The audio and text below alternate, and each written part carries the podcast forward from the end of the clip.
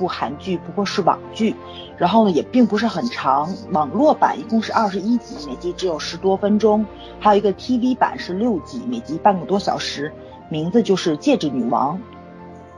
嗯，哎，你们两个人没有人接茬，控场的人要把话都说，因为我为什么要我？因为我以为你们两个要纠正我的名字嘛，因为他前面还有还有一个嘛，对，呃，是这个样子的。因为啊，虽然我们聊了很久的韩剧，但是其实呢，我们在这个聊韩剧的过程中，还是引入其他话题比较多，没有跟大家过多的去聊这个爱情方面的。所以我们今天就想借着这部剧呢，好好的去聊一聊爱情。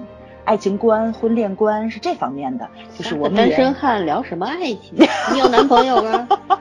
没有。春天来了，爱情就必须变成主题不，你你得回答我爱过。其实我跟你说，就是没有，你才要去，你才要去聊这个。前前两天谁说？那个我我也都这把年纪了。是这样的，就像人家那种。婚恋专家基本上都是单身，育儿专家基本上都没都没生过，对对对对对，单身汉聊爱情其实还是比较妥当的。嗯，对。人在江湖里时候是看不清江湖什么样的，但 是我们围城之外的，对吧？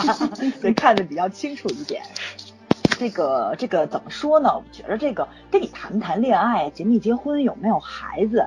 就是没有任何关系，你是有资格讨这件事情的，因为每个人认知是不一样的，对不对？然后这个怎么说呢？就是身边的朋友啊，然后这个看过的作品呐，其实跟每个人的感受都都是不一样的，所以多角度去探讨一下嘛，尤其是我们。比较代表着单身女性对爱情的憧憬，其实三个人都不相信爱情。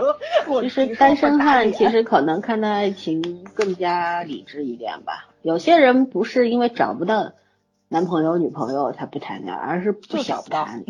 很多人是真的不想谈，我身边大把大把不愿意谈的，条件都很好，但是就不爱谈，哎，没意思，觉得干嘛呀？找个人非要受罪。但是呢，大家都挺喜欢。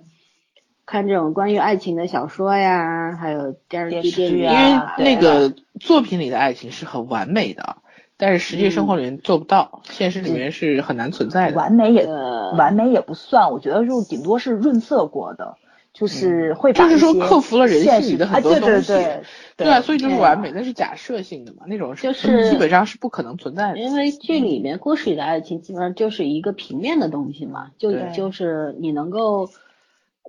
呃，写作者也是挑这个这种什么起承转转合啊什么的，但是不管怎么样，他都是往正向的地方去写，写的勾引你啊，让你想要谈恋爱或者怎么样，要不然谁看他的作品呀，对不对？嗯。要是让你看的一肚子火，你这这人的书就卖不出。难看就跟那个调解什么那种老娘舅差不多。这个男主要够帅的话，我觉得也能看下去啊。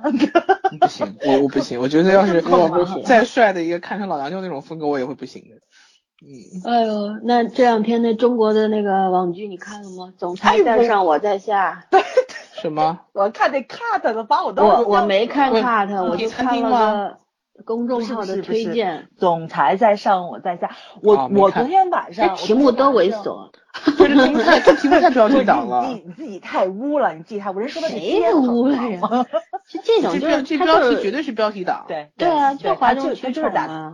他那个貌似里面确实是也有，因为昨天我你们两个人又不刷微博，我就艾特你们好多条，其中就有这个，就是一个是他，还有一个是我知道我流量我看不了。哦，对对对，你流量。你艾特我好多条是没错，然后我都没有来及看。我这两天快忙死了，月我我看了那个，嗯，那嗯，你先听我说，我看了一个公众号是吐槽他的，嗯，是是是那哪个公众号我给忘了，反正就就说这这什么破剧啊，对吧？就是完全就是就是这个总总裁三年前莫名其妙被人睡了，说还生了个孩子，不，然后把女主给抓去了，对，叫迷奸好像是。呃，抓去之后，然后这个总裁还是个偏执型精神病人。对对，我的天，如今总裁都流行这一套了。我们前两天夸奖过，说 我们不走那个傻白，不是傻白甜人设，不走这种那个霸道总裁人设了，又开始走精神病路线了。你们两个一定要看我给你们的视频，那视频就是精华，你知道吗？有很多很羞耻的台词。录完节目我就看。关键是他那个视频其实是一个电脑在放，边上有三个只有声音看不见脸的人用变声处理，他们在场外是。就是那种音频去点评，就是那种实体弹幕，你知道吗？哇塞，就简直就看那个画面，你知道，听他们三个在边上吐槽，特别爽，特别特别爽，一定要看。然后我就我觉得就挺理解这帮九零后跟零零后的孩子为什么喜欢看直播了，因为真的你自己看有时候是挺无聊的。如果有就是就类似于这种跟你一起看一起吐槽，哎，我能够接受这种形式。你们想想，一群连吃饭都都有人看。对啊，同学，你忘了今天你是干什么的吗？哦，对不起，我垮了，sorry 大家，我又开始了。对，讲一讲戒指女王的这个剧情啊，我介绍一下。我跟你讲，我有一种预感，两小时之后控场又变成老孙了。两小时之后就结束了，一小时结束，争取这个这个很快结束。爱情不是咱强项，你知道吗？不要废话，快点，继续跑马，继续跑马，快。戒指女王讲了一个十分玛丽苏的故事。呃，我看到前三集的时候，我跟老三说已经羞耻的我看不下去了，但是我扛住了，因为女主十分的给力。这是一个怎么说呢？就是类似于《楚留香》中胡铁花式的男主，当有一个女人爱上他的时候，这种狩狩猎爱情的这个怎么说呢？他的快感就消失了，他就会丧失掉这个对这个爱情的热情，他就会转嫁到别的女生身上。而且这王八蛋看脸。看身材，没错，难道那不是人的本能吗？其实我觉得这部分写的还挺好的。对对，然后六个月之前，男生在那个南山塔上，然后偶遇了自己的梦中情人，然后呢，六个月之后他依然念念不忘。而这个女孩子呢，也是暗恋男主。他们家有一个祖传的戒指，这个戒指有神奇的魔力，就是谁帮他把戒指戴上，他再看这个女孩子就是梦中情人的样子。然后当这个女主的妈妈把戒指传传给他的时候。女孩子拿这个戒指去实验了一下，果然成功了。于是乎，她就披着这个怎么说呢，梦中情人的外衣，跟这个男孩子谈了一场恋爱。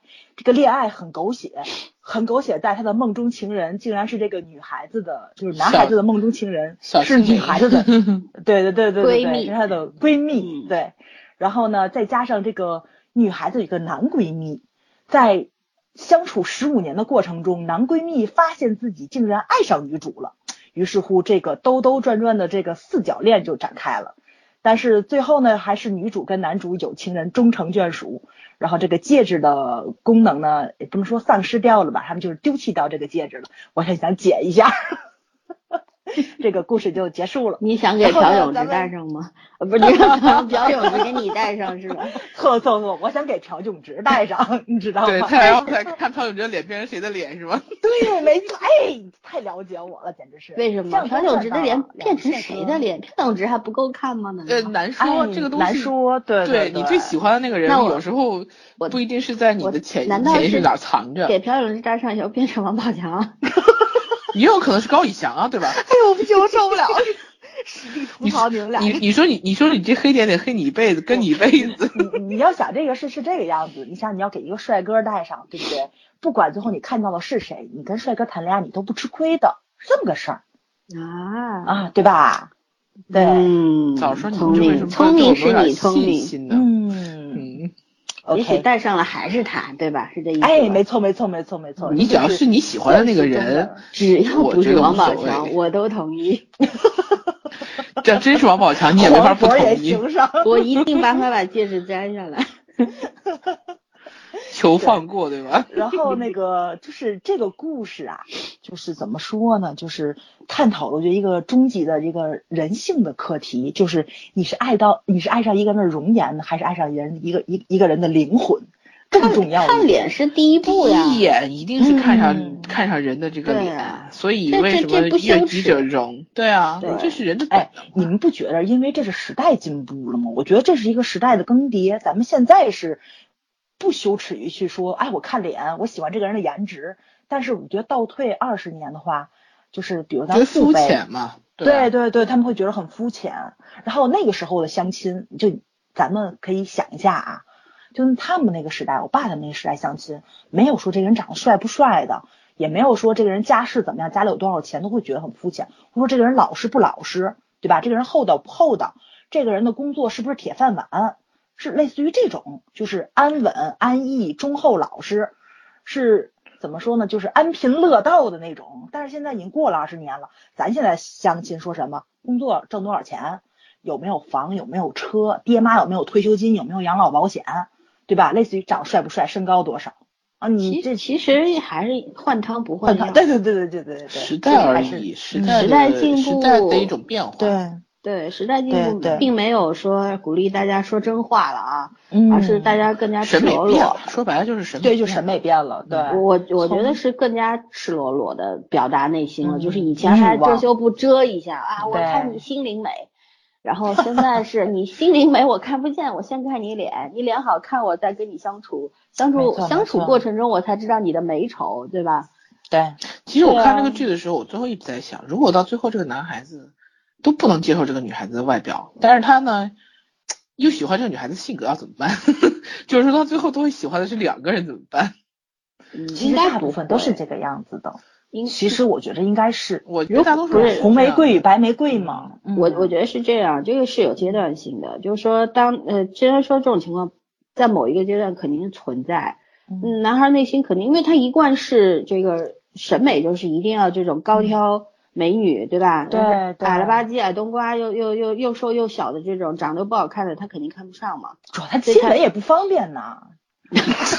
你想的还真多，说的跟你有经验似的。对，然后呢，就是像像这种叫什么来着？你老打断我干什么？看电脑控场。哎，就是我的意思是说，就是像男主这样的，他如果说最后又喜欢女主的性格，又喜欢女二的外表。这个这个阶段一定存在，一定，但是呢，可能如果他跟女主在一块时间越长呢，他可能就看习惯了，也就慢慢喜欢上了。有很多你看，很多特别优秀的人，呃，长得又好，是是那个什么都好，但是身边会有一个比较不怎么样的异性伴侣，对吧？很多吧。说点比较丧气的话，就以我对男人的了解来说。你不觉得男人？你对男人有什么了解？不不不是是是这个样子啊，就是他喜欢的人跟他的性幻想是两个概念。就谁就是我认识的男同胞里，没有人的一个电脑里面是没有一个隐藏文件夹的，肯定都有。那个我觉得也是一种文件夹不不一样，正常啊，还是不一样，正常。就是他，我我是这么认为的，我觉得他的理想型。其实就是性格可能会 copy 自己的女朋友，但是那个外表一定是自己性幻想的那个，不见得是自己女朋友的那个外表。他这个应该就有点比较理想化了，你知道吗？这很正常，不一定是男的，女的也这样。你说那些追偶像的这些，你说老孙喜欢方永直，他会等着方永直吗？我干嘛等他？我也我想等啊，想死我了。这这很正常啊，这就是人的正常审美啊。圈圈喜欢李易峰，他会找李易峰。对啊，有病。我是我是说，他就这个剧情最后啪贴到一起，有点理想化了。但是就是说，也也，我觉得这个是可以的。就是说，我的观念跟你们在这儿有点不一样。我觉得就是有有一个存在，就是。看顺眼了，也就这么回事儿吧。嗯，有的时候可爱，可能会特别好看的，看很多年也就是那样。对然后一般的，然后看顺眼，就像他爸他妈一样，就很真实。就是他就喜欢他妈这种类型，他妈长得再丑，然后在他眼里就很顺眼就可以了。对呀，这是一个，还有一个就是说，呃，人都是从审美到学，从审美的过程进化到审丑的过程。一个人学会了审丑。有时候人家觉得审丑是个特别贬义的事儿，其实我觉得不是。你如果能够从一个丑陋的东西，有外表丑陋的东西上面看到它内在的丰富或者怎么样，也是一种非常好的能力，对吧？一个是这个，还有一个我觉得爱情其实确实挺伟大的，它能够改变很多很多东西。就是我们回想一下，在你的生活生活当中，你的一些同学朋友或者是怎么家里人啊什么的，肯定。总归有那么一个两个是有这样子一个过程的，他未必说这种青年才俊一定找一个白雪公主，估计到最后就是找了一个不怎么样的，对吧？这是第二个原因。还有一个是什么呢？就是我觉得你容颜再美吧，总有老去的一天。但是总有人会比你更美的。对你不嗯可能一直是追逐容颜吧，但是你最后跟你生活在一块儿的是能够跟你适合的，然后跟你一块儿好好过日子的人。没错没错。那当你觉得这个人是可以跟你过日子，是你真正想要的那个人的时候，他长得怎么样，只要不太丑，不像猪八戒似的，只要你总只要会觉得你的审美啊都可以。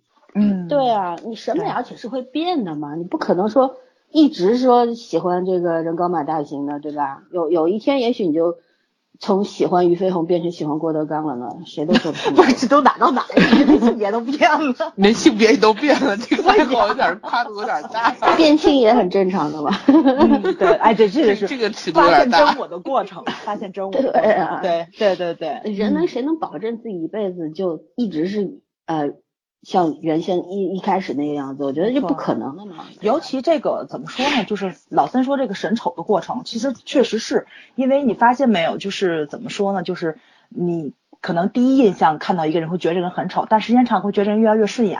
好像这不说过吗？这是人人眼自带那种 PS 功能，它就是能修饰人脸部的一些缺点，就是看时间长了你会。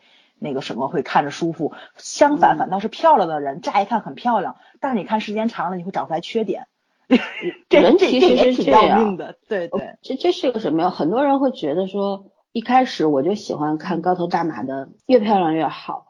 我我理性的坚坚定，我一定是这样的审美能力。嗯但其实我觉得这是一个非常感性的，就是第一眼感觉其实是最感性的东西。对，然而，当他开始进入到说，呃，我能够客观的去看待这个人，然后我会忽视他的一些缺点，包括他长相上面的一些缺陷或者怎么样，而是真心诚意的跟他交朋友也好，谈恋爱也好，这个才是真正转变为一个理性的、理性的一个阶段了，是从感性到理性。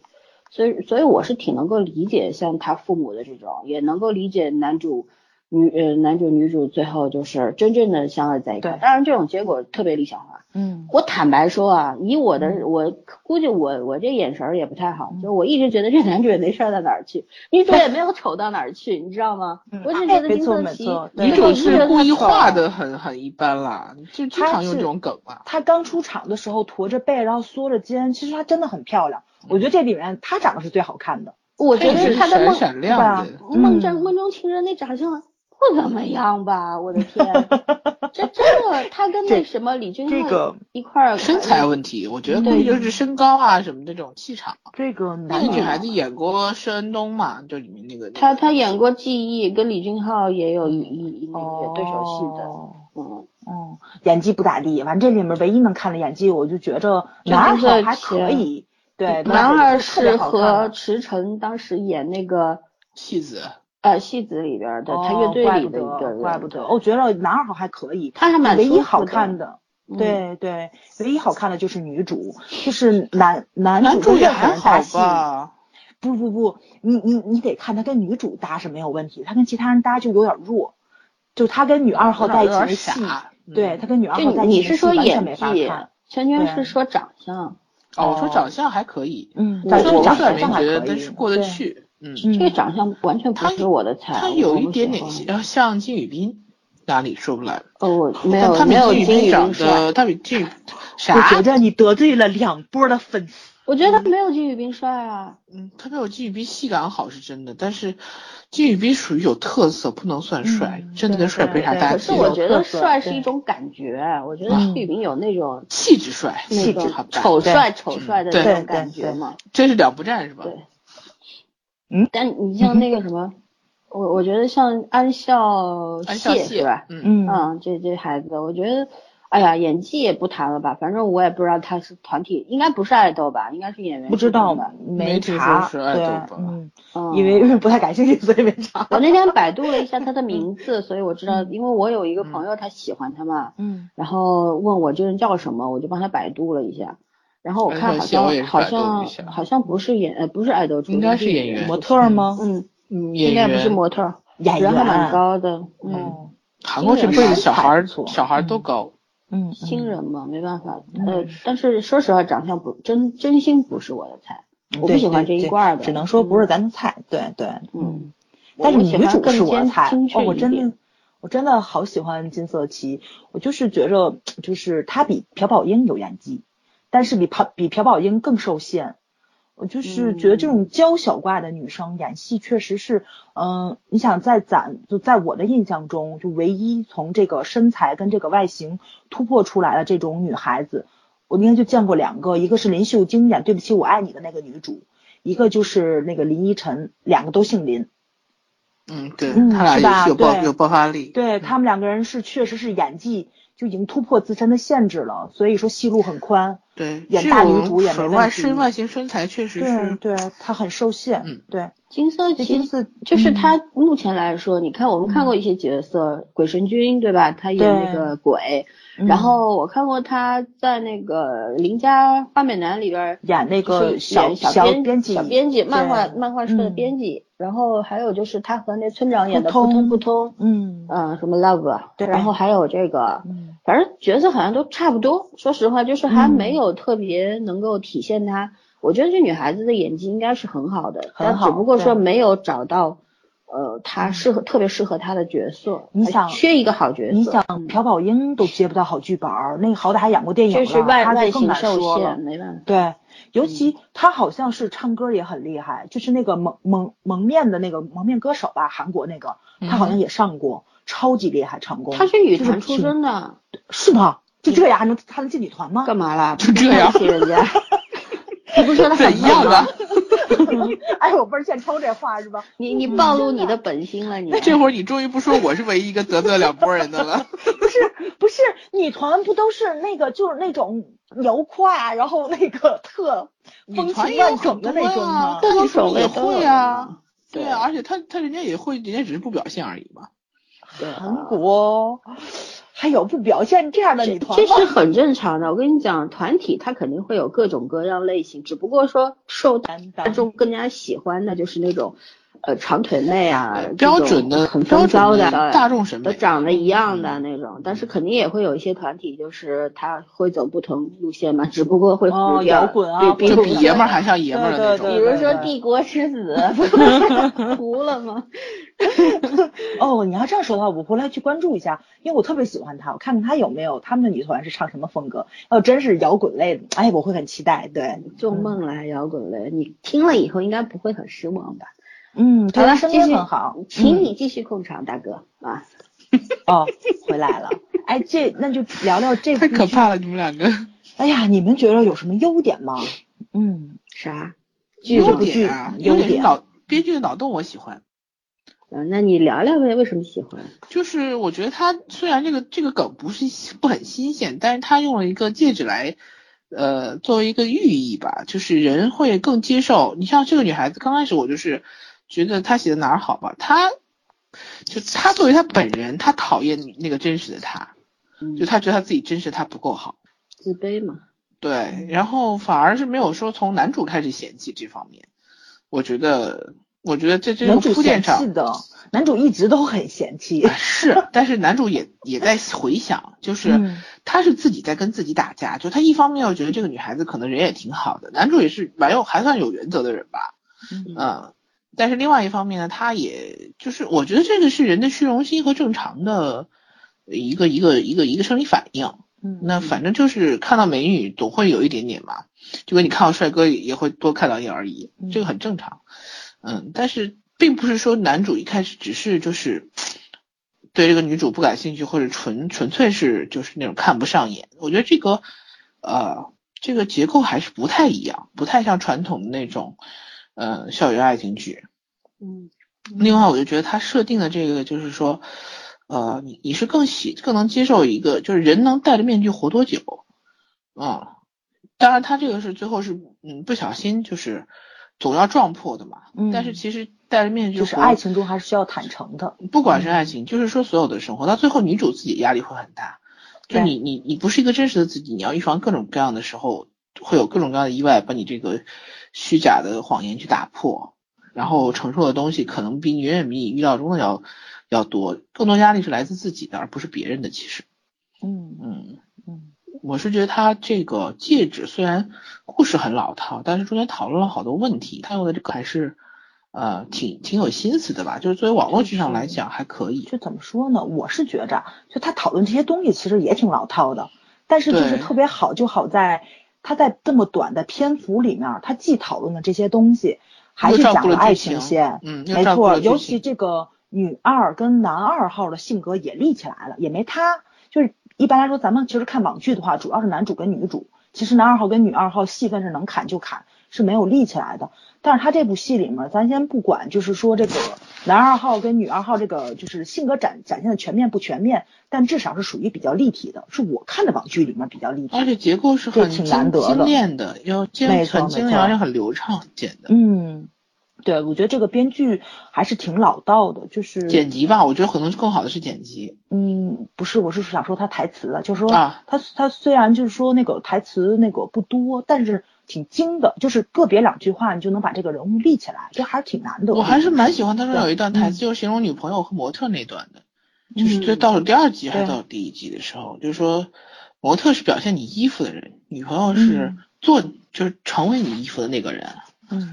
然后说模特是，那句话是怎么说？在在台前展现你衣服的人，然后女朋友是在后台陪你哭的人。他是三个对比句，模特是穿你衣服的人，女朋友是当你衣服的人。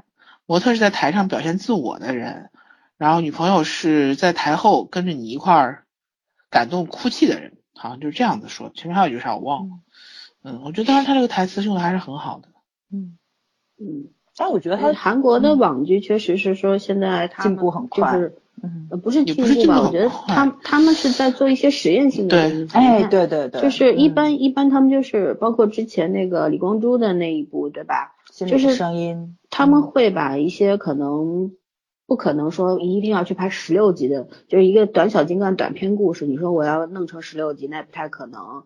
然后有一些话题呢，就是说可能放在呃正正统的剧上面去讨论呢，可能也没什么意思，因为你没有那么那么好的一个，总的来说就是没有那么多内容去填充，那么他就会。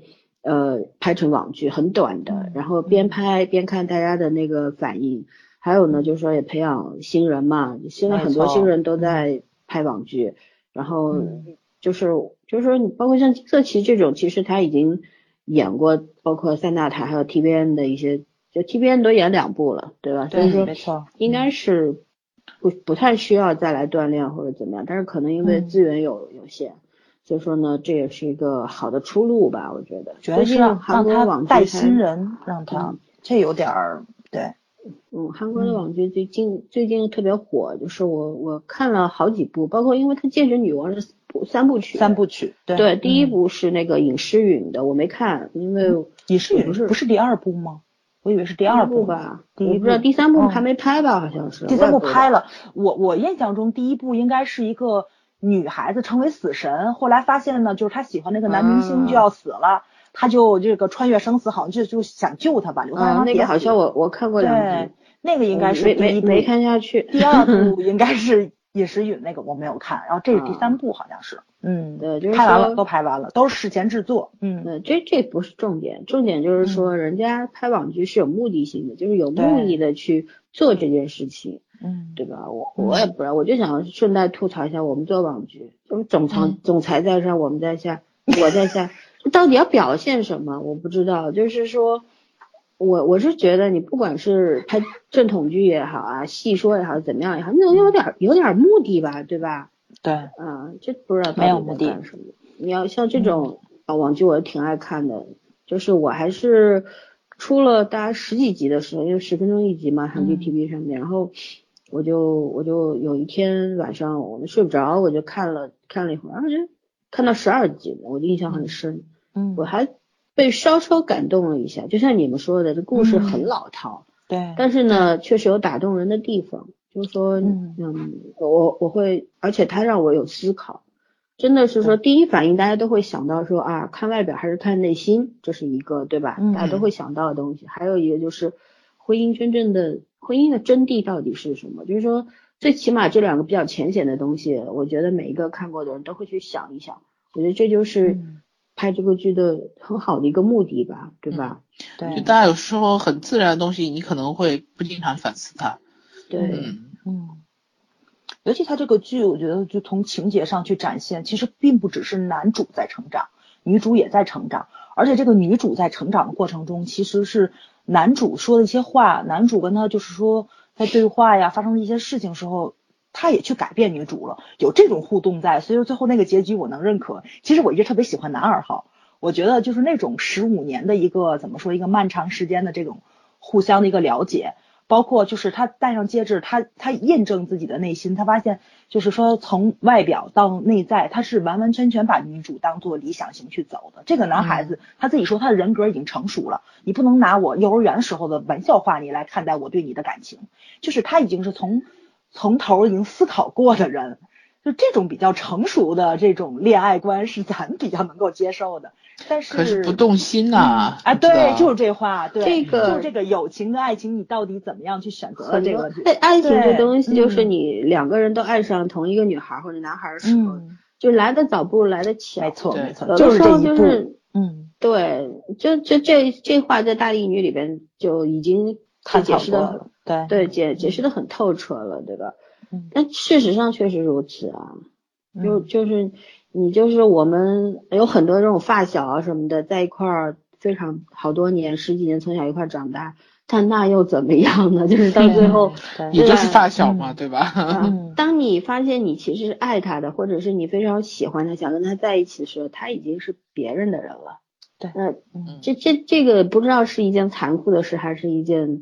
比较好的是，因为太习惯了吧？我觉得可能就是太习惯了，你就会觉着他不会离你太远。其实你早一天跟晚一天表白是没有关系，就没有那种紧迫感。有的时候是离得太近了，你没有去去想的那个空间，就没有办法去检讨自己的那个感情到底是什么。嗯，有些人呢，就是可能怕失去吧，就像嗯国斗一样的，对吧？他又迟迟不说，他就是怕失去。等他想说的时候呢，就为时已晚。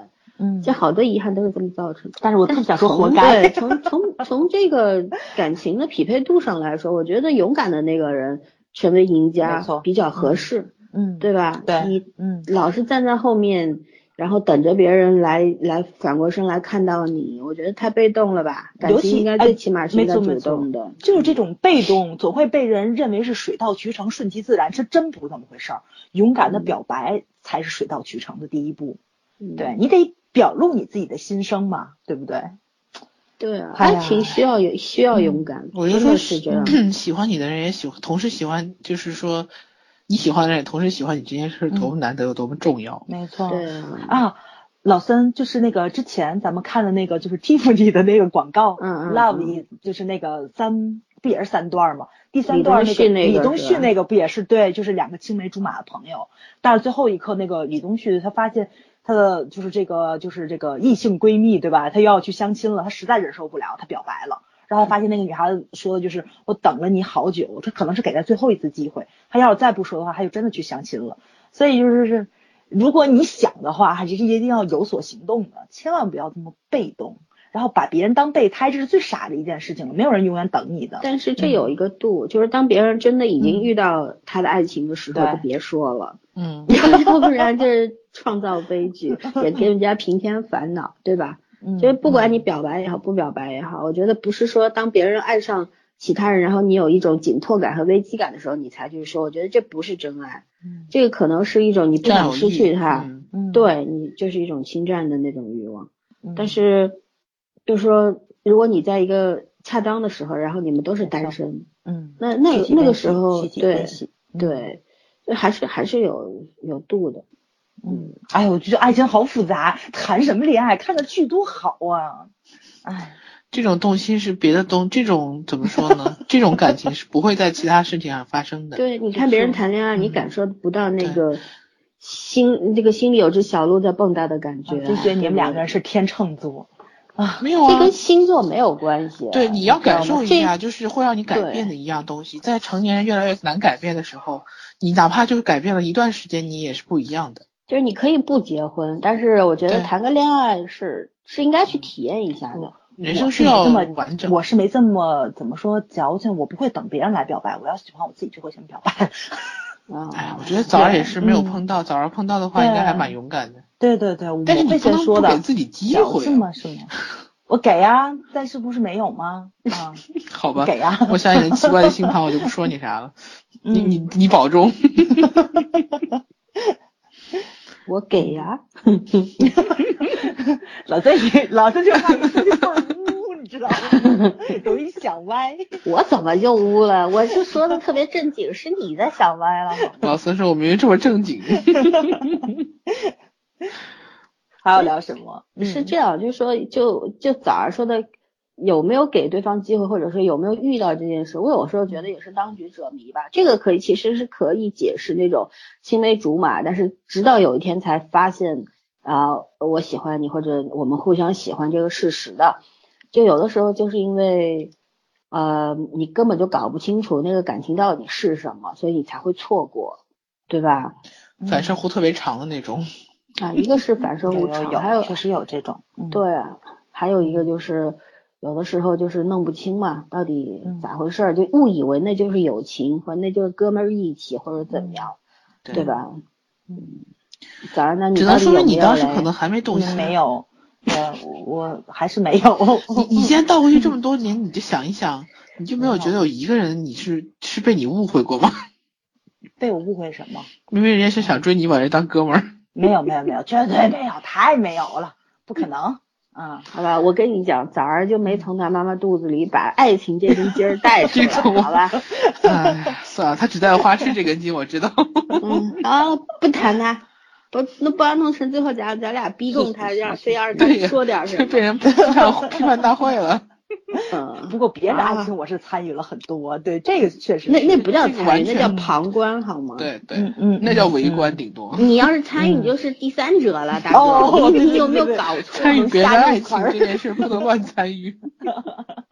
对我属于那种媒婆型的，就喜鹊型的，帮人传小纸条啊，传不是孔雀型的就行。对对对对，这种不会，不会开屏，而且一般都公孔雀，不再开屏嘛。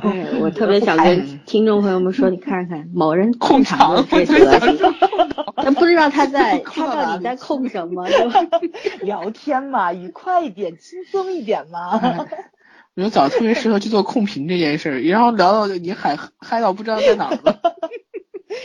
嗯，还是还是聊聊剧吧，就是，啊，我是觉着这个，哦，对，你说，你说，你说，你说，你拍又拍住，没事，我我在想呢，我在想，没事，我在想呢，嗯，我是觉着就是这个看了半天啊，韩国的网剧，我觉得其实跟咱的那个就是那个怎么说，什么盗墓类呀、玄幻类呀，真差不多，他们也都神了鬼的，就这种魔幻型的比较多一点。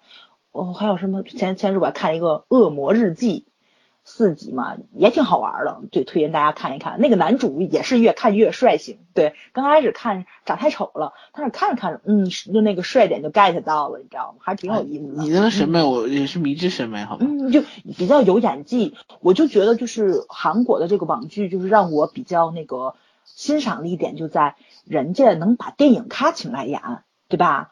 就就是那个，比如说像什么金康宇啊，我们家朱元啊，就是那种那个就这种就是这种，他拍过三大胎。电视剧他又演过电影，这种人他能拍的，对他们来说开胃不是问题吧？他们就是想多方尝试。那没错没错，人家是在同心协力的做好一件事情，对他就是说这个是他的职业嘛，然后他可能也想试试不一样的操作模式。有有可能是把这个网剧作为这个第二战场吧，也以后也作为一种资源输出啊什么的，对吧？也作为一个经。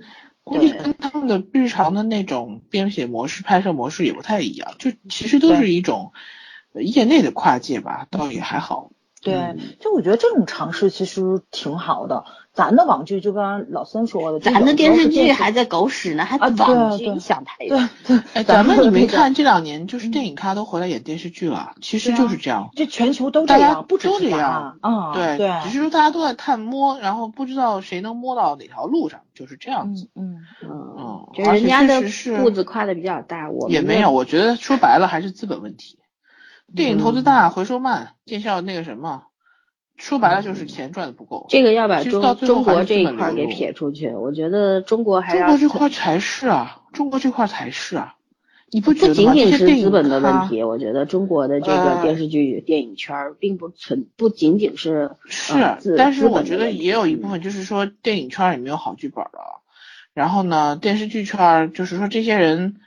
没说你一年拍不了一两个好片子，对他们来说也是一个时间上的浪费，也是一种价值等待上的浪费。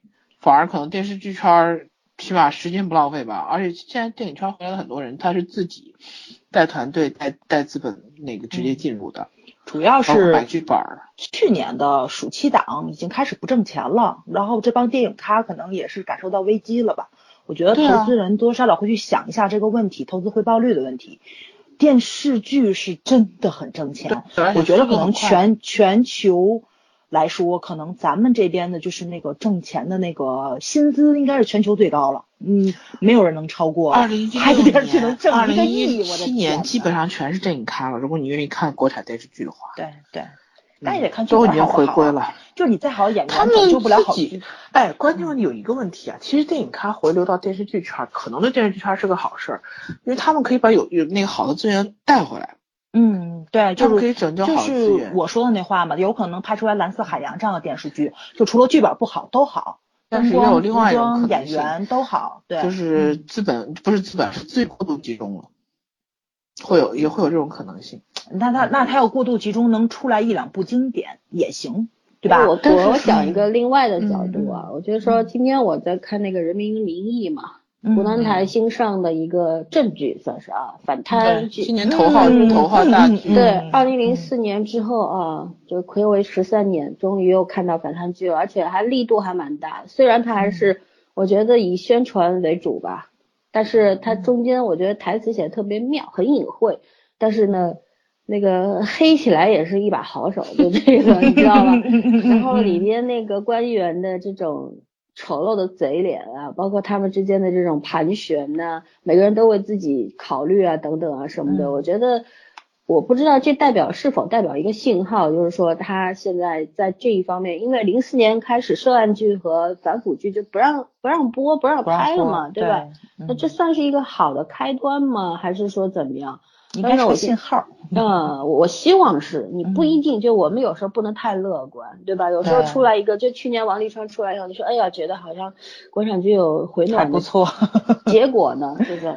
然后，但是这个这个意义不一样，我觉得。其实我今天看了一篇文章，写的有个角度特别好，他就说，嗯，应该是观众就是观众这个收视市场啊，反哺这个电电视市场的一个。呃，一个信号就是说，观众已经不愿意再去被愚弄了。你抗日剧拍看了七八年了，谍战剧看了七八年，嗯啊，婆婆小姑什么媳妇儿也是看了七八年了，都看腻了。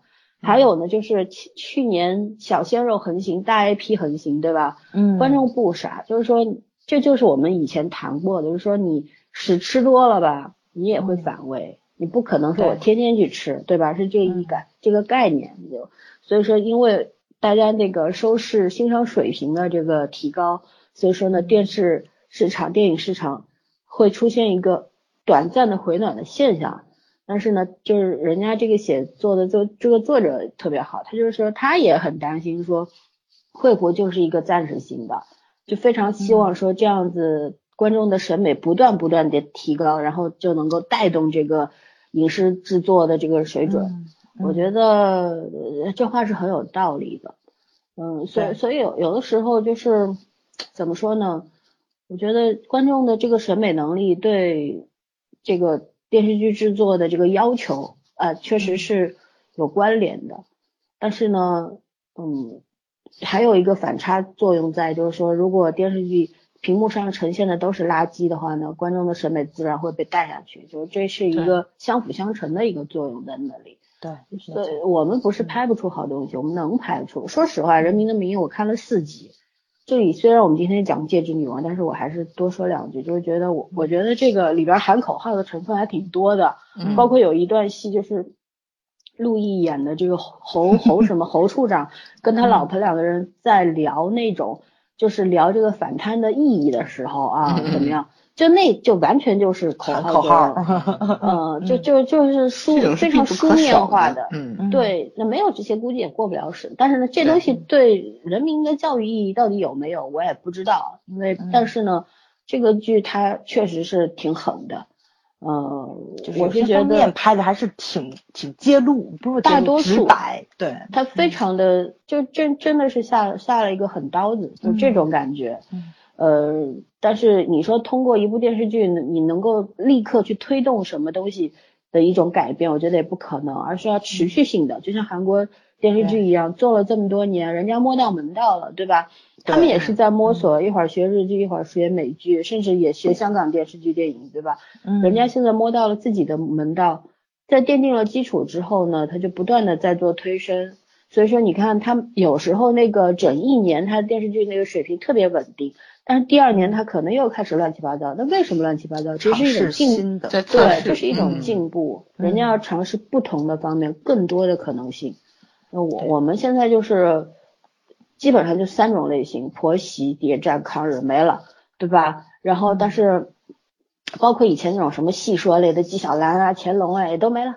对吧？其其实这种就多元化。哦，今年有部《大秦帝国》，你还是要呃往好了看，《大秦帝国》还可以。对，呃，也还可以，也是四年之后才给播出的。对。所以说呢，就是其实我们还是作为观众来说，还是希望说这个这个能是一个好的开端吧。嗯。我据说还那个什么《剃刀边缘》好像也还不错。嗯。我主要还有看某些文文章是吧？还有我也不要看它。然后还有就是那《鸡毛飞上天》，我准备看的。所以说好像。国剧好像稍微有点起色了，你不觉得吗？是对，我去年是也也有了，但是我推荐你们两个不爱看。其实我去年看过的两三部片子确实还不错，就是去年那那个量没有这么多。我我们现在毕竟才三月底，但是也可能后半年没好戏，因为后半年全是古装戏。呃，后半年马上建军九十周年啊什么的，估计这这个军队的会多一点，会多一点。嗯，特种兵啊我也看过，对。反正我看了一下今年的那个什么大的那个本子，如果按照目前这样登的话，好吧好剧在上半年。嗯，哎，不管了，反正有的看就看吧。反正我觉得一年有两三部对我来说，我要求不高，我觉得已经可以了，足可以了。曾经我们是一年最起码有几十部是好东西的，现在就，哎，对对，以前是你拨开这个台是这个，拨开那个台是那个，嗯，然后你想看的也有可能下个月在别的电视台就重播了，度都不允许你这样做了。对，现在是你打开任何一个台都是同一部同一部很多事情就像我们假设它是一种宏观调控的话，就是对吧？它宏观调控之后，就是可能这个阶段希望你能看到这些，下一阶段可能就给你放放水。给你松个绑啊什么的，这东西都是有可能性的吧？哈，咱也不管，反正我们能看到渠道特别多。对你现在不管是国国剧也好，日剧也好，美剧也好，韩剧也好，反正我们觉得好看的，我们都会去看，那就可以了。这个这个怎么说呢？我觉得就是那个你不管就国家给你画了一个多大的框子，你在这框子里面活动，其实有的时候就是你也是可以锻炼自己这个专业的这个专精尖上，对吧？就是。他比如说，就像仙侠剧，他他也让你拍，你只要别太离谱，你不是也是可以写吗？你把剧本写好一点呐，合情合理一点，然后台词别这么羞耻。仙侠剧要什么合情合理？我靠，人没事就成仙了，成仙了，能活好几万年。要我想我想说的是，诛仙的小说没这么。嗯嗯，那啥呀，没这么离谱。说白了，诛仙的小说，第一我觉得特别难改，是真的。第二呢，它有很多东西估计改了也不太容易过审。我觉得，所以其实诛仙很很难很难做的很好东西。咱把这个剖开，咱就说戒指女王这个故事。第一，这个故事讲爱情；第二，这个故事有魔幻。但是你发现，其实编剧真的是在这个两个两个两到三个小时里面，没错，他是把他自己的专业融入进去了。从台词对吧？从这个剧情这个推进，你看他那个就是他网剧，他是怎么说呢？就十多分钟一集，他每一集都有一个小爆点，对吧？都是有一个就转那个起承转合，他是有这个节奏在里面的。然后你每一集看到结尾的时候，你想看下一集演什么？但是但是你不能忽略一个点，你知道吗？改编其实要比原创更难。嗯。你在别人的基础上去改编他这个故事，而且诛仙那么长，我们就以诛仙。和戒指女王做比较好了，嗯，诛仙太长了，你让它做成一个，比方说咱也不要一集十分钟嘛，咱们做一集三十分钟，嗯，三十分钟里面，因为诛仙他要开始要讲啊，这两个人是怎么得到成仙的，怎么去斗斗这个魔前尘往事和那个交代因果关系嘛，他要赘述的东西特别特别多，所以说就是说这个模式很难，还有一个就是说你就是基本叫肖大侠本人来改编剧本，我估计。也就这水平，不，因为，嗯嗯，是这个样子的。那是一部小说，然后你说就是很难改。那你拿它，你拿《诛仙》跟《心里的声音》来比，这是慢改更难，而且四格漫画改的。我跟你说，其实我是觉得《诛仙》这个题材，咱换一个角度，《西游记》今天拿出来改都不会比把比之前那版要好看。它有很多后续要回避，不能讲。西游记，《西游记》不好改这个话题，就是很久以前，就是就是那一批的老编剧去改过，说过这个问题，说如果《西游记》要改的话，不是不过审的问题，是它真的好多故事啊是不适合改成这个。这怎么说呢？改成这个就是电视剧的形式，尤其是咱们看的第一版的那个《西游记》的十多集，它是把里面最精彩的故事已经改完了。所以说，其实第二版就是后面再出来的，你会觉得没有第一版好看。虽然特效升级了，其实因为故事的原因，故事性不强了。但是我就是想说，就是很多内容其实是可以克服的，就跟当初拍《西游记》一样。你的意思就是说，其实可以做得更好的，为什么不去做？对，因为花儿买 了呀。对，就是他们其实他们他他们会找很多理由，什么制作经费问题，然后演员时间问题，然后那个就是运作周期问题，然后这个资金回炉问题，他们给你找一堆问题，就没有一个人说这些问题我们克服了，我们尽量拍的很好，没有。对吧？这个东西吧，这个就是资本运作的事儿了。如果在大家都考虑赚更多的钱，还是说我把这些东西做好，对吧？对，就这个这个是一个选择性的问题。还有呢，我是觉得有很多像，比方说仙呃不是仙剑了，这个叫什么来着？你刚刚说的诛仙啊，诛仙这个这个剧，我觉得是生不逢时吧。它早十年或者晚十年改编的话，都会应该都会比现在好很多。对。你这样仙剑的话，这个样子好吗？我是觉得他这个样子，你知道吗？就是说，他哪怕拍的慢，因为它很长嘛，你一本拍一下，然后你别给他拍的，就是说，就是咱们当时当时看《满城黄金》的那个，就是那个张艺谋拍那部片子，对对对，黄金甲那部片子的时候，就是说，他非说他是 copy 了那个曹禺的那个《雷雨》，雷雨，对，就 是脑子，对，但是他真的是把曹禺那个那个。那个雷雨的故事里面最糟粕的东西留下来了，啊，对吧？然后反抗精神，然后那个就是那个冲破封建，这就就这些人比较勇敢，比较这个怎么说突破自我，然后那个你跟这个旧时代反抗这个意义全没有，他就只把那个什么什么兄妹相爱呀，然后这种比较狗血的东西留下来了，就就在这里。诛仙最大问题也是这个，但好歹人黄金甲拍的还好看呢。对吧？你看景色多壮观，你至少能看出来人是干什么。菊花台是吗？你要想《诛仙》，它是一个网播剧，对吧？它虽然不是网剧模式，但是它是在网络平台上播的，挣的就是快钱。所以说它跟你的选择不一样。你作为观众，或者说早上你现在是一个制作方、投资方来说，对吧？你手里边有钱，你可以让他们慢慢拍，或者说拍的精致一点。然后剧本要五改六改七改这样子改到，就是说跟原著比较贴近，然后能够反映原著的很多问题，那这是你的选择。但如果别人选择的更，正好跟你相反的话，那你看到的就是现在这个结果，对吧？所以说。尤其可能我也不代表所有的观众，因为就我知道，我身边喜欢《诛仙》原著的人，得有一半人对他这个网剧拍的很满意，而且是每个人审美不一样。对，有些人你知道这个剧最开始是不是好像是于正要拍？那你的意思，你意思是让我想一下？不是，我不是意思想一下，是因为刚开始他要拍的时候，但是后来因为可能投资方的原因流产了。你要敢，你要想一下，如果于正拍出来。会是什么效果？于正拍出来，大家都说的不好，我就更心安理得了。就是原 著党是这样，原著党跟你的想法又不一样。虽然你说你看你是看过小说的，但是原著党跟你小这个看过小说的人是有一个书粉和书粉也是不一样。对，是有一个本质上的区别。原著党他其实最大的目的就是说，哎呀，你只要大部分还原小说内容就可以了，他就觉得还原度很高，但是他不会不会去说，哎呀，你这个呃电视剧。里边体现的某种精神非常贴近这个小说的精神，因为每个人角度不一样，就是说每个剧出来它都有自己的受众嘛。但是没错没错，我觉得说我承认，对对，以后可能说欣赏水平比较高的这一个受众群会更大一点。那么这个这个就是跟我们以前说，我们以前说这个主动权在引导权在制作方手里，对吧？在片方手里边，所以他们对市场是有一个引导作用的。观众这个就是审美会越来越差。但是呢，现在如果说像现在这条线是往上走的时候呢，就是你的观众、你的审美能力不断提高的情况下，可能真的会引导啊影视这个市场相辅相成的。对，就是说原先是在走下坡路，现在是在走上坡路。上坡路。那那谁的作用力更大一点就不一样了，你说是吧？嗯。这也算是很多时候做 IP 的改编，你可能会不满意的地很多，没有办法，对，呃，因为本身它怎么说，一个成片它总是有遗憾的，但是，呃，另外一方面它也算是一种推广嘛，像《诛仙》这种 IP 还是会有很多人因为因为电视剧再去看这个书的，其实我也未尝未尝不是一件好事情，对，嗯，而且改的话会，你相信我还会有人再改。对，以后可能还会有人在投拍。就像你说什么，如果它真的是经典，经得起时间的话，你像古龙、像金庸，他小都是被一改再改的。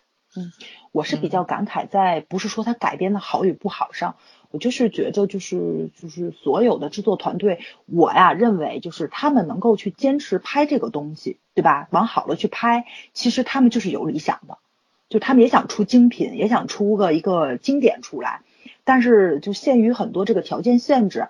他现在达不到这个水平，其实肯定，我就从编剧到导演都会有遗憾。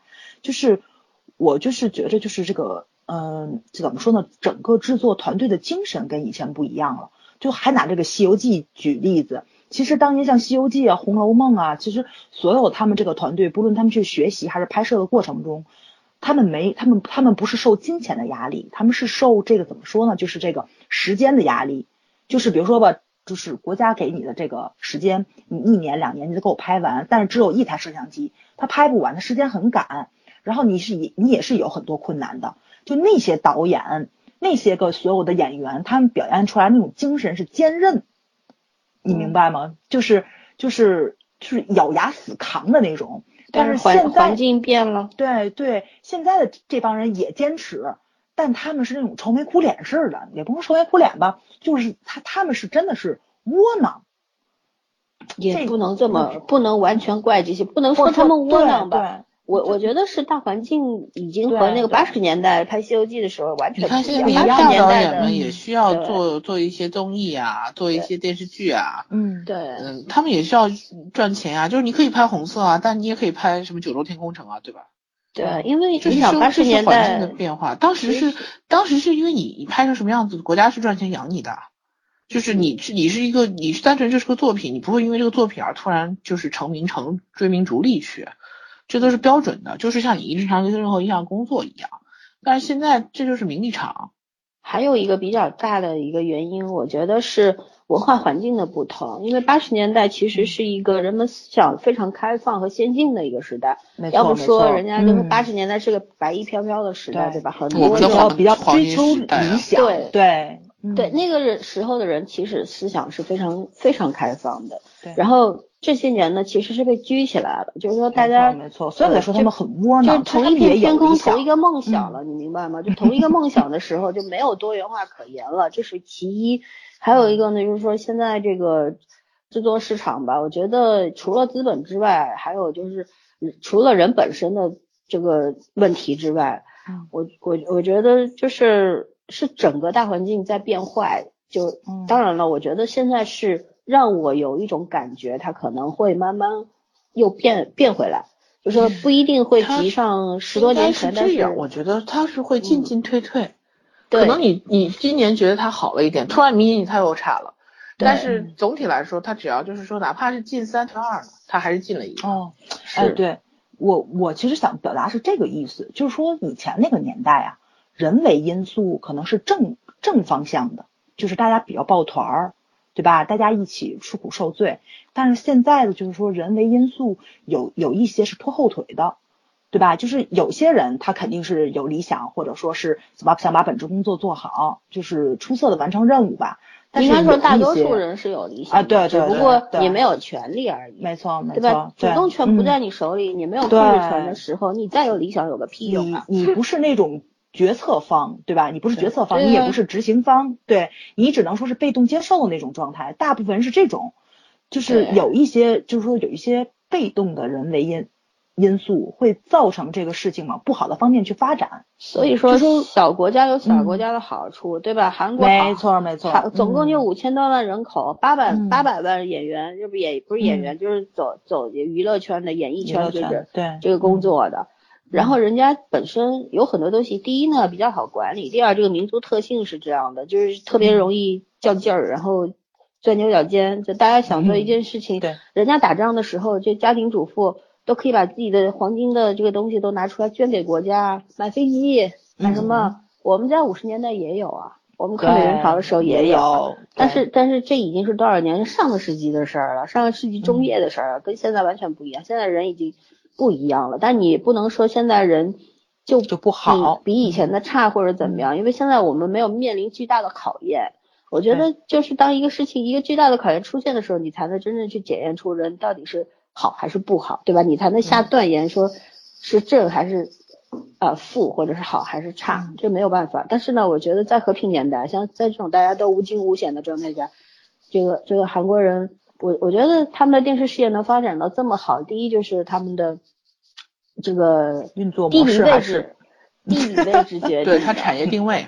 对他没有办法，就像日本为什么以前要到处去侵略是一样的，因为他在那个地方他就死在那儿了，他不出这片国土，不去侵占更多的土地资源，他就活不下去了，是一样的。韩国现在也是这个样子，他不走这条这个影视产业的这条路的话，它整个国家的都是滞后的，没有办法，对经济没有办法。你应该说他们现在经济发展这么好，其实。跟这个影视行业的崛起是完全脱脱不开关系的，对吧？他们带动旅游业，对吧？这么多欧巴呀，什么，呃，你你说制造了多少钱出来吧，对吧？带动了多少钱那什么吧，就是这样。所以说，放在就是说没有办法类比这两个事儿，没有办法类比。唯一可以向人家学的就是要更专业，嗯，然后呃，要人确实要，尤其是。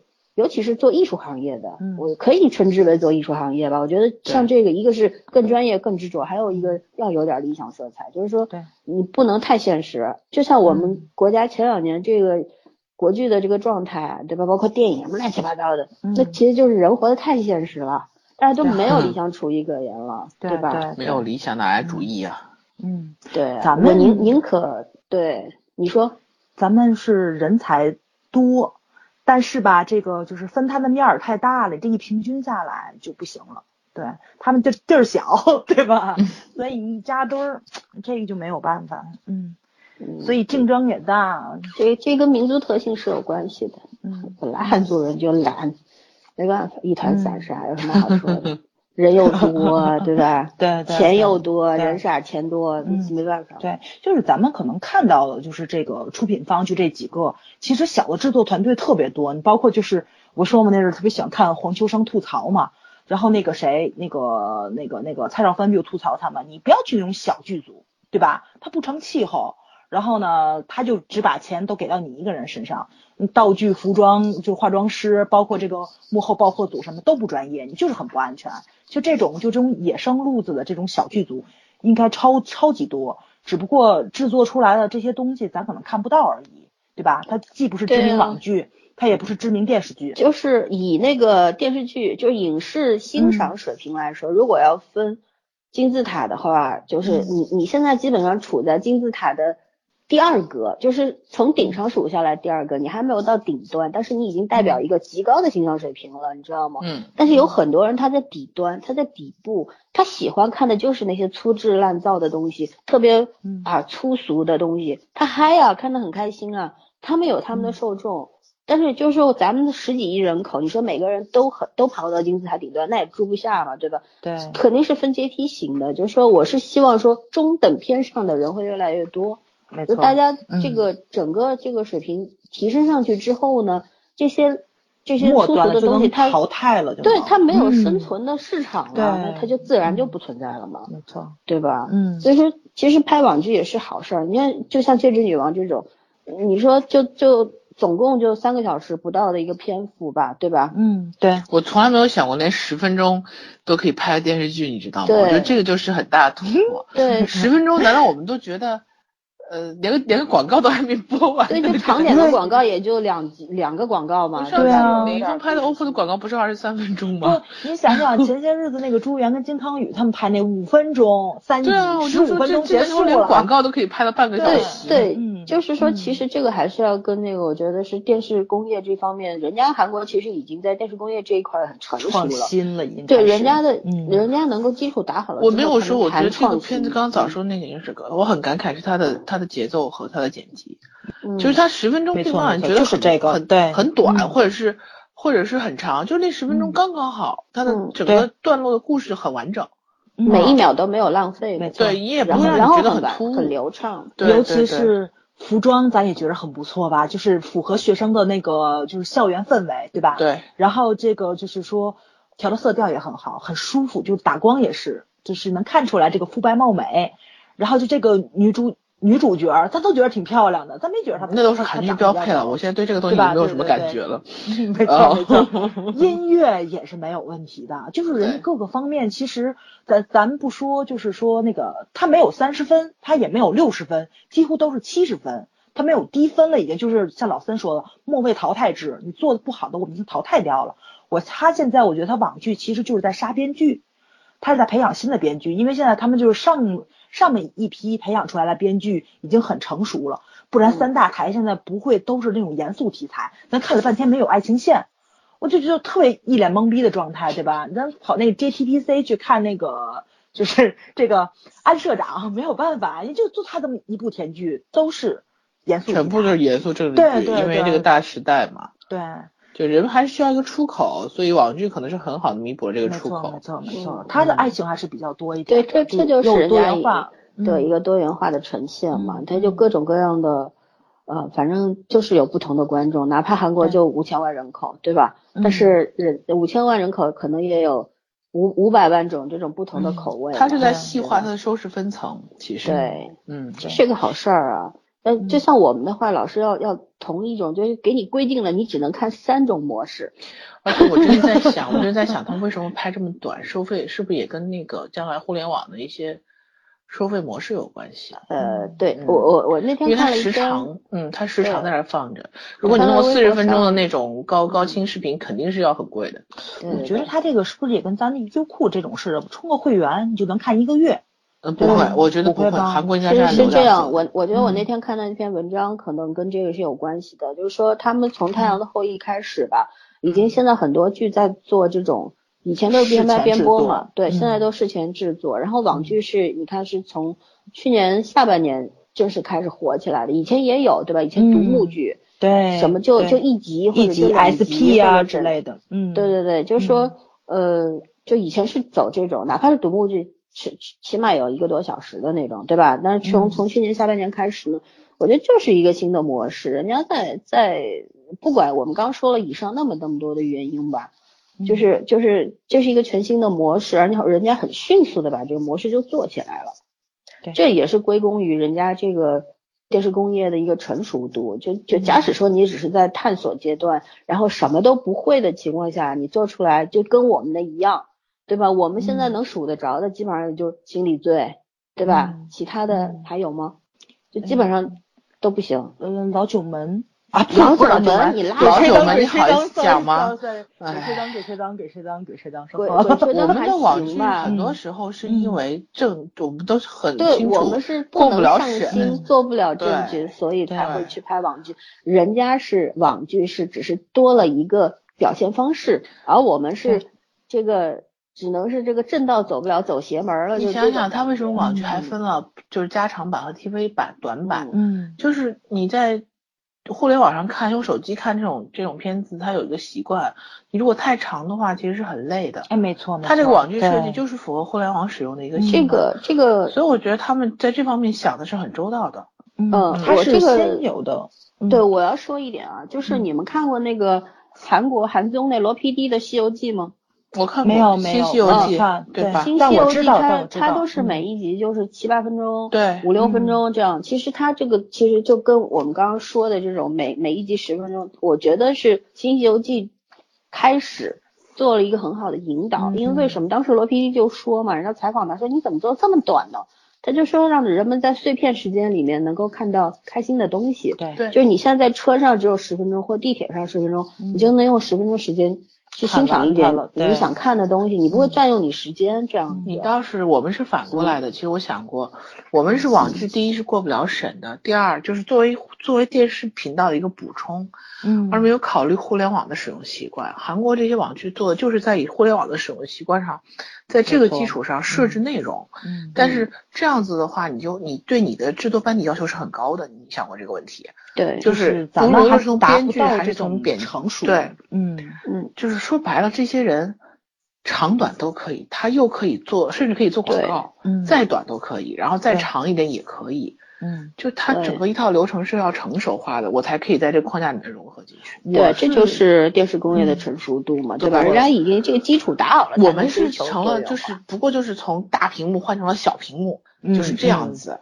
我们是从一个多元化的状态变成了一个 我们是从一个单一的终端变成了一个多元化的终端，嗯人家是从一个单一的模式变成了多元化的模式。我我们曾经是就是一个多元化的呈现，对吧？各种各样的题材都有，然后一步一步一步以后，现在就除了抗日谍战没了，所以你想想早对，你觉得像像优酷、像爱奇艺、国内这些网视频网站的收费模式，一个月、一年、一个季度收多少钱？好像像人多是行，对但他们咱就是人多，对啊，他们不他限制，们就是按嗯按照互联网的流量去收取的，肯定是这样。互联网包多少的流量嗯，对，因为我刚才想了，因为老孙说五千万人，我想还真的不可能，在这儿抄起来两三个亿，对吧？点击量，他那他那没有啊，他那没有。人家人家一部特别好，在国际上得奖的电影，嗯也就几千万的观影人数。几百万，几百万几百万几百万就八九百万都嗯算特别多那个谁，高了没错没错人家小宋那个狼呃少少是什么叫少年？他他狼报应狼的少年少年，狼少狼少年到嗯现在好像还是观影就是纯爱电影观影人数最高的，最高一千对对对，多万吧。没有没有破人家过，就这么多人，而且有很多嗯人是不会花钱进进电影院的，对对吧？嗯就就基本上年轻人吧，年纪稍微大一点儿的都不愿意进了。嗯，嗯，尤其是感慨一下，他们这个 CG 技术实在是太牛了，对吧？就是进步很快。咱们现在还天天吐槽了五毛特效，一一一块五的特效，就这种，人家已经是七八十的特效了。哎，上一次高晓松说的，嗯他他在那个《小松奇谈》的里面有一期讲他探访好莱坞嘛，嗯就说好莱坞有一个那个韩国人，就是他嗯动画，他有一个有一种技术，嗯他不是。他是在动画制作的同时，他说以前动画片为什么成本高、耗时长，嗯就是必须成片画完之后才能上色。嗯他说现在他是可以同时画片、同时上色，就他那项技术。然后当时说这个技术非常牛，而只有他能做。那个当时高晓松就说，你这个技术如果卖给大那种制呃制片厂啊，或者大型的公司啊，一定很赚钱嘛。嗯嗯然后那人说，我为什么要卖呢？我就是喜欢，我就是喜欢电影啊，喜欢做电影啊。他说我这就是为我电影服务的呀。他说我没有想过要卖它。嗯就是说要追求一个，我我觉得刚早儿其实早儿还是非常理想化，就觉得说嗯要追求一个大家都比较有理想的状态，对吧？大家都都是卯足了嗯劲儿要把这事儿干好。就日子得过差不多就可以了，然后重点还是要有精就是神追求。你要是你要是说这种精神已经死了吧，我也就死心了。可是现在有这种精神人很多，比如说精神永远听我说，我我嗯告诉你嗯原因是什么，就是嗯这个。你首先，你像日本的话，为什么有还现在还有老是谈这个倡导匠人精神？人人家开一馆子也不挣什么钱，就六七张小桌子，但人家一干就二十年，干十五年他都觉得丢人，觉得我是这个 后辈嗯不行，我做不好。嗯为什么？它是一个均富的社会啊。咱们这儿很多人就处在温饱线，你让他怎么去追求理想？你就像在一个，你就算横店吧，咱也不说那些跑龙套的，或者是整天这个为了五十块钱去打工一天的这种，那个叫什么来着？他他他们这个叫什么路来着？人甲、呃，就群演、群群演，嗯就就算是团队里面的一些人，他能真的能够，第一没有话语权，没有话语权是因为什么？没有钱。嗯现在就是就是资本决定一切嘛，对吧？然后第嗯二就是说，我连饭都吃不饱呢，我干一天我就也就两三百，然后人家演员人都不来，能拿一个亿，你说我心里能平衡吗？就很多事情就是你你的一个经济决定，我觉得是真的经济决定了很多很多问题。我们嗯经常说经济决定上层建筑，我是觉得也不能算经济决定文明程度。我觉着其实是公平，就是就是你的劳动应该跟你的付出是成正比的，就是就群演他只拿他群演的钱，但是你你不能说跟主演就也不能那么说，就是说主演他也拿他该拿的钱，但是跟他的劳动你就要付出正比的。如果说我只抠一个大头照出来，我只抠一个。表情包出来的话，我就拿到那份钱的话，你你这个已经说到另外一个维度了，你知道吗？嗯，就是就是这这帮人，他是因为之前之前这个流量担当，他们那些小鲜肉啊，什么小花啊这些，他们有市场的吸引力，很多人是冲着他们才去看这个剧，没有他们就不看，把他们当广告使吗？不就是？对啊，嗯，他们自己乐意啊，为什么他能挣到钱呢？对吧？制作方是觉得有你，我我能挣更多的钱，所以说我愿意给你这一亿两亿的。对吧？有你在的话，我这可能一个月的点击率，我就把这钱你的那些片酬我就挣回来。但这个是另外一个维度，我想说的不是这个，这东西跟公平没关系。就是说，当大家对一个是这个，一个是就是说你自己的呃你的收入，或者是说你不再为我说我要吃一口饭我就有后顾之忧了。大家就觉得我干这个事儿，我可以舒舒服服、坦坦荡荡的去做，不用说我下一顿饭在哪儿的时候，嗯，你才能把这事儿做好。这就是你现在咱们咱们的整个大环境并不那么好，而且不是说不那么好，就挺差的，对吧？大家好多人都没有饭吃。就是老孙你要说的这个，嗯，就是我要说就是摇滚精神，你这是跑在一边去了。我就是但是摇滚精神也是小众啊，大你知道吗？嗯，所所有的理想化都是只要还有摇滚精神，早就早就这个世界还有救。对，所以我们就保护他的理想主义就可以了。你对对，你你就照顾一下我的情绪吧，我需要这种比较正能量的东西。尤其是我现在超级爱看吴京的微博，就在这里，就是吴吴京那白羊座那那个。你就现在傻白甜，我知道。对对对，就是白羊座这方面我很喜欢，其他方面我不喜欢。我我给你讲讲一个可能没有什么的一个一个故事吧，就是说呃有。网上有一个有一句劝世的名言啊，就说如果有一个富人和一个穷人同时追求你，你千万要去选那个富人。富人，因为人人家有钱，人家还喜欢你。嗯，你夫复何求啊？肯定是真爱。对，嗯，不不一定，但有很多人社会上可能会说，哎呀，你这个女孩子嫌贫爱富啊，或者怎你傍大款。你，要自己错了，这是都会说你选的好。不，你说你背后会说你，是当面说的，说你傍大款，说侮辱你是背后说的，但这些流言蜚语是不是也会传到你耳朵里？嗯，对吧？都都是会两张嘴唇一一上一下就能杀死一个人的。但是为什么这这个事儿就是道理不在这，而是说为什么人家富人会喜欢你，并不是因为你长得多美或怎么样，除了你的美貌之外，人家有钱人。要想要个美女还不容易吗？嗯，人家为什么喜欢你？那是因为你身上一定有过人之处，一定有对你自己喜欢的地方。对，嗯，让让他特别觉得一定要争取到你，要追求到你的那个原因在。对，所以说我我觉得很多东西是你要自身硬，然后嗯，其实外部的原因，如果一个人实力非常强的时候，外部的那些原因对你就起不了特别大的作用，而是反而外部的这些东西会变成你的一种选择。所以，所以说我我还是这个观点，我是觉得，无论是咱们从这个戒指女王她的这个爱情来讲，你说女主为什么会被男主喜欢，还不就是因为她那个性格棒棒的吗？对吧？错。然后她身上有特别闪光的东西嘛，是这个男主在那些漂亮美女身上没看见的。勇敢的、直接的、温暖的、很善良。对他跟他跟女二在一块儿的时候，女二。就是就是本本身也是一个缺乏安全感的人，他不能给男主以安全感，对吧？然后他除他其实并不是一个坏女孩，她也是一个不错的讲义气的女孩，但是他俩不合适，他们没有办法互相给对方取暖，而是要要互相在别人身上就是抢那个温暖的东西，但是都各自给予不了彼此，对吧？但是反而女主就是这样一个弱弱小小的女孩子，却像圣母一样。对吧？你在他身上能看到光，看到这个，看到那个，然后你又觉得很舒服，然后甚至他那个小小的胸怀，然后你在你难受的时候，你也能够躲进去哭泣或者怎么样。就是这女孩子到最后为什么能够得到这个男生，还不就是因为看到他的心里美了吗？还有就是他俩特别合适吗？嗯，所以这两个故事其实是一样的，一个道理。你不管是有钱人还是穷人或者怎么样，其实。还是要你自己要变成一个有魅力的人，你起码要有一个可取之处，对吧？你才有选择权。这这，我觉得是这个剧的要讲的一个比较重要的东西，嗯，对吧？对，觉得除了老孙说的，其实还有两个人的互相成长，就是并不只就是这部剧它并不只是男主成长了，其实你能看到女主在成长。然后就是我前两天看到一段话，我觉得特别好，就很适合这个，我就给记下来了。就是说，我念一下吧。就是说，没有任何一个女人是可以单靠美貌赢得男人的尊重，但是也没有任何一个女人表面素面朝天就可以赢得男人的欣赏，更没有任何一个女人能够不加修饰就与岁月抗衡。聪明的女人总是懂得内外兼修，没有自然美，只有美的自然。美不完全是为了取悦别人，其实更是尊重你自己，因为你比你想象中的自己更为重要。其实我觉得就是，嗯，就这个到最后我认可这个男主就在这里，他最后就是让这个女主知道了，就是他并他并不需要自卑，他也是足够美丽的，这一点就是比那个男二号就。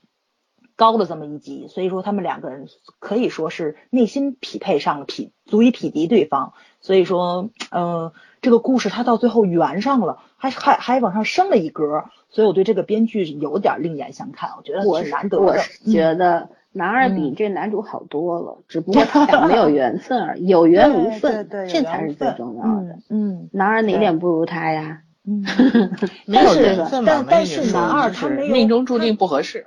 男二他没有启发女主的这个就这个念想，男二觉得你知道男二的问题在哪儿吗？男二是个暖男，中央空调。对，嗯，他对那个女二号也很好，也很暖。对，但是男主又好在哪儿呢？男主不就是个渣男吗？但是只不过 只不过说你一个 事实啊，但是只不过说女女主就吃他这一套，就是一眼看上他了，对他一见钟情。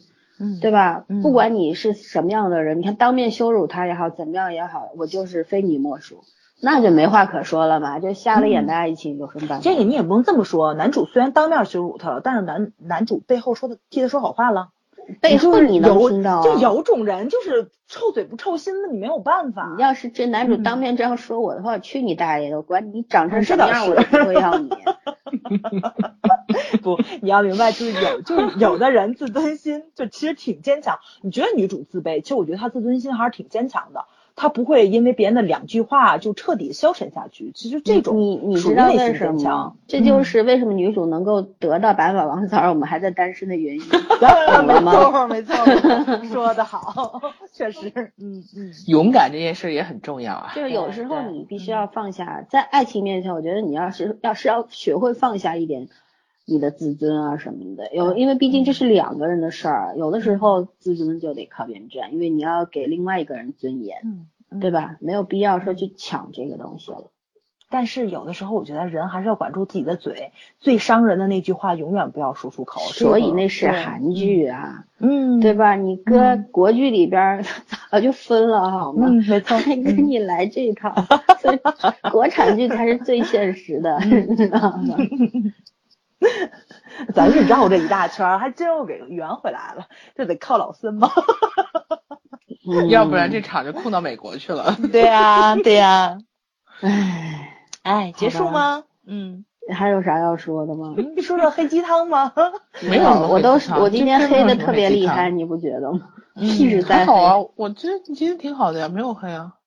哎，我我其实想想聊聊女女生的友谊这个话题，咱留到下期去讲。我觉得那部剧可能比这部剧展现的要好。对，下一部我们讲上流社会，确实是男女主 女主女二之间，女主女二其实没说这个剧叫下流社会。对，我觉得是叫下流社会，特别下流，社会很下流。要改叫流氓社会好。哦。也不不是不可以的，嗯。嗯，大家到最后都懵了，然后就去搜什么流氓社会这个片，大家去看吧，上流社会朴正直演的，一定要看哦，超级精彩，对，看看的版也行，嗯，对吧？有吧？看的版，看看看看的版就到时候听不懂我们在说，对，因为看的版我看完了，实在是剧情连不上，对。啊。因为因为因为他的版里面没有没有男主女主的那一段，对啊，哦，你怎么把它连上呢？其实我觉得男主跟女主那段可以不用看嘛，你们不都谁说的？那你如果这这个剧你要讨论，这个是两两段不同的爱情关系啊。他那个里面没有那个就是那个哦，对，只有他们两个谈恋爱的，可能说有啊友友情的交锋也没有，嗯，啊那就还是不要了。其实是这样，就是两种，他们俩的两段感情就是两种不同的爱情模式，对吧？嗯虽然都是穷人对富人，但是还不一样，嗯，对吧？对对一个是一个是女的有钱，一个是男的有钱。其实这这个两个对比特别好，我们到时候做节目时候再聊吧。嗯嗯，嗯，结束于你来说都挺有意思的。嗯，嗯，别跑啊，了，结结束说于我来说结束，嗯，好吧，就给大家念段黑鸡汤吧。如果有男人喜欢你那张脸的话，只会是两者之一，诈骗犯或你爸。这个我觉得很精彩，就是告诫所有的女孩子，不论你长得漂亮还是不漂亮，不要随随便便就被男人骗了。这个世界上只有你爸是真正爱你的。嗯，谁在笑？这什么呀？这是要不就是你爸，要不就是骗子嘛。对啊，对啊，对啊，戒指女王嘛。嗯。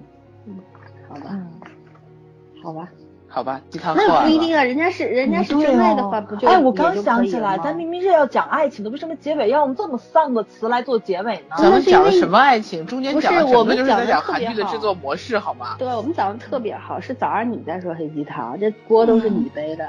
好好，今天今天我来谁控场谁背锅啊？嗯嗯，好的，下一祝大家场圈圈现实扣中都能找好个帅哥吧。嗯，嗯，嘻嘻嘻嘻，哎，你们你你们把把我的祝福语给弄没了，祝大家都找一我刚刚没帅哥懂说，什么。为什么要找大家都找帅哥呀？拉倒吧，帅哥社会哥里面有帅帅哥看不出，算了算了算了，对吧？现实生活中还是找个丑的吧，你就看看戒指女王为什么最后谁找说的要找个帅的？不是那天我们讨论过了吗？找帅，起码你生气的时候看到他脸，你就不太想骂人呐。那多委屈自己呀！你该骂还是得骂呀，对吧？但你要反过来说的话，就是人家说生气一你找小个丑的，时相当于少睡六小时，还是少生气的。你听我说，我觉得就这话可以反过来说，你找一丑的，你骂他的时候绝对不会没有负疚感，。对吧？对，真的。可是你想想，你生气的时候，你看不上人的脸，你就不想生气了呀，时间都不浪费了。还是会啊，他又不在我生活里呀、嗯他在我生活里边儿，我跟他语言不通，他 怎么卖呀？对不对？干嘛做的吗？